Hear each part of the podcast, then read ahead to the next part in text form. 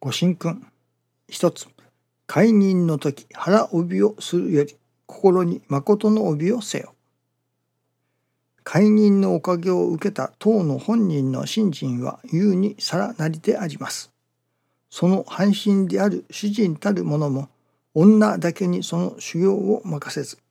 生まれる新しい生命のためにもその半分の修行を担うべきです。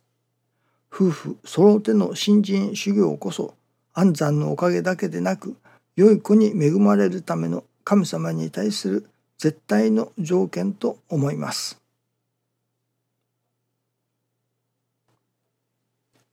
夫婦揃うての新人修行と師匠はおっしゃっておられます。これはやはり夫婦揃うということがまあその家族というのでしょうかね。家庭に対する神様のご信用がいただけれる。夫婦の心が合っていない。バラバラであったのではまあその家庭としての信用ができませんね。夫の言うこと妻の言うことがバラバラであったのではとても信用するということができません。愛楽理念はご神徳をいただく道を教えると教えていただきます。ご神徳それは神様のご信用だと神様からのご信用をいただく道が愛楽理念だということですね。おかげの道ではないご神徳の道だと。ではその神様のご神徳をいただくということはどうすればいただくことができるか。それはやはり実意な信心日月の精進というのでしょうかね。実意丁寧な信心また神様の仰せ通りにつかまつり候と言われるような神様の仰せ通りにすなわちその見教えを踏み行うその見教え通りにまあ行事させていただくというのでしょうかね。言われたことをたがえるようなことであったり言われたことを守らないいわば言いつけを守らないようなことではとても信用はできませんね。神様は成り行きの中でいろいろなことを教えてくださる。昨日は特にその信用ということを成り行きの中で教えていただきました。実はもう今年の1月でしたか自動車の定期点検に車のディーラーの方に行かせていただきましたそしてちょっと大きめの定期点検ですね。まあいわゆる3万キロなら3万キロの定期点検といったところでしょうか。それでその中にはもちろんエンジンオイルの交換も含まれているわけですけれども。ですからてっきりエンジンオイルも交換してあるものと思っておりました。でいつもはまあかかりつけというのか近所のその日本人の方がしておられる自動車の修理工場の方に持って行ってオイルを交換してもらうのですけれども前回ばかりはその車の販売店ディーラーのところで定期点検と一緒にエンジンオイルの交換もしてもらっているはずだったのです。もうてっきりしてあるものと思っておりました。まあその請求書にもそういう一文がありましたからね。ところが昨日エンジンオイルの交換にその近くの日本人の経営される工場に持って行って、えー、見てもらったところどうも交換していないらしいということが分かりました。実はそのディーラーに定期点検に持って行った時に普通はエンジンオイルを交換したらこの次は何マイル何マ何とかかんとか何ヶ月後何月何日までとかシールを貼ってくれますね。それが貼ってなかったのですね。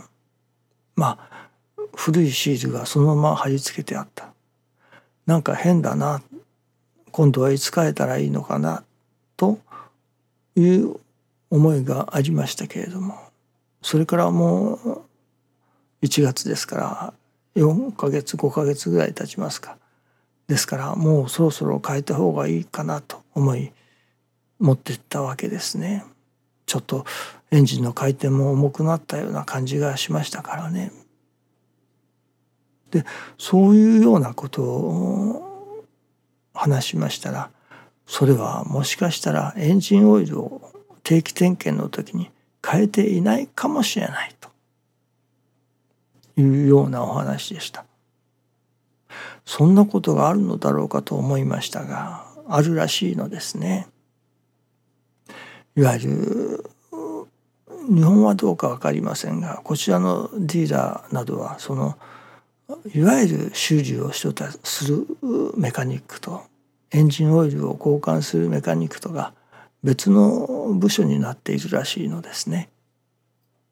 まあ、エンジンオイルを交換するのはまあ何と言いましょうかねメカニックに成り立てというのでしょうかね経験の浅い人たちに任せると、まあ、給料が安いわけですね。で、えー、いわゆるメカニックの熟練した人たちはもっとお金のかかる方の修理をすると。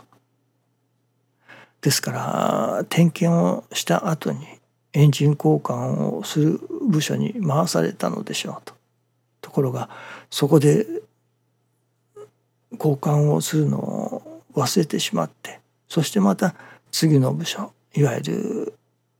廃車というのでしょうかね車ができましたと持ってくるところに回っていわばワン段階スキップされてしまったのでしょうということでした。もちろん請求書には請求をする人は全部できたものとして請求されますからそのことを書いてあるでしょうと。その定期点検が終わった後にエンジンオイルを点検されましたかと言われましたので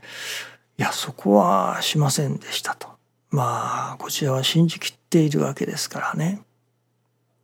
定期点検をしてくれたらエンジンオイルも交換してくれるものと信じきっているわけですから。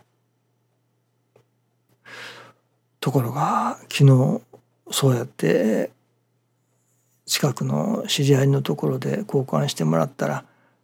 いつもよりかエンジンの汚れがひどいと。まあそんな普通に乗っておりますから特別過酷に乗ったわけではありませんから変わらないわけですね。ところが今回はどうもいつもよりか汚れがひどいと。やっぱりディーラーの電気点検の時に交換してないのだろうということになりました。まあこれはもう過ぎたことですから仕方がないことですねとまあこれからまた注意するしかありませんねということでしたけれども私の中でやっぱりいっぺんにそのディーラーに対する信頼というものをなくしてしまいましたね。それまではまあ車の販売店だからディーラーだからまあ大きなところだから大丈夫間違いなかろうと思って信用していたわけです。まあこれまでも何年もいわゆるディーラーとして付き合いがありますからねしかしそのたった一回のミスというのでしょうかそれでいっぺんに信頼を損ねてしまったもうああそこはもう信頼できないな今度は別のところに行かなくちゃいけないな。まあ、スバルの販売店が何か所かありますからね。今度は別のところに行こうか。今度の次の定期点検ですね。という心になってしまいました。そして改めてなるほど信頼を築くというのには長年かかるけれどもその信頼を失うというのはほんのちょっとたった一回の失敗でもその信頼を損ねてしまう。ということを改めて神様が教えてくださったように思います。ですから神様との信頼関係を築くというのにもこれは一朝一夕でできるとは思いませんけれどもそれこそ一回二回教えを行じた守ったということで神様が信用してくださるとは思いません。もうこの氏子は試しようがないと言われるほどに試しに試されてそして信用をしていただく。しかしその信用していただいたそれもちょっとしたミスでいわばその信頼を崩してしまう。ことにもなりかねないということですね。信用ができた。信用してもらうことができた。だからといって安心ではない。ほんのちょっとした失敗でまたその信頼を崩してしまうことにもなりかねない信頼を築く努力と同時にその信頼を失わないようなやはりそれは実に丁寧な神信心ということになりますね。どうぞよろしくお願いいたします。ありがとうございます。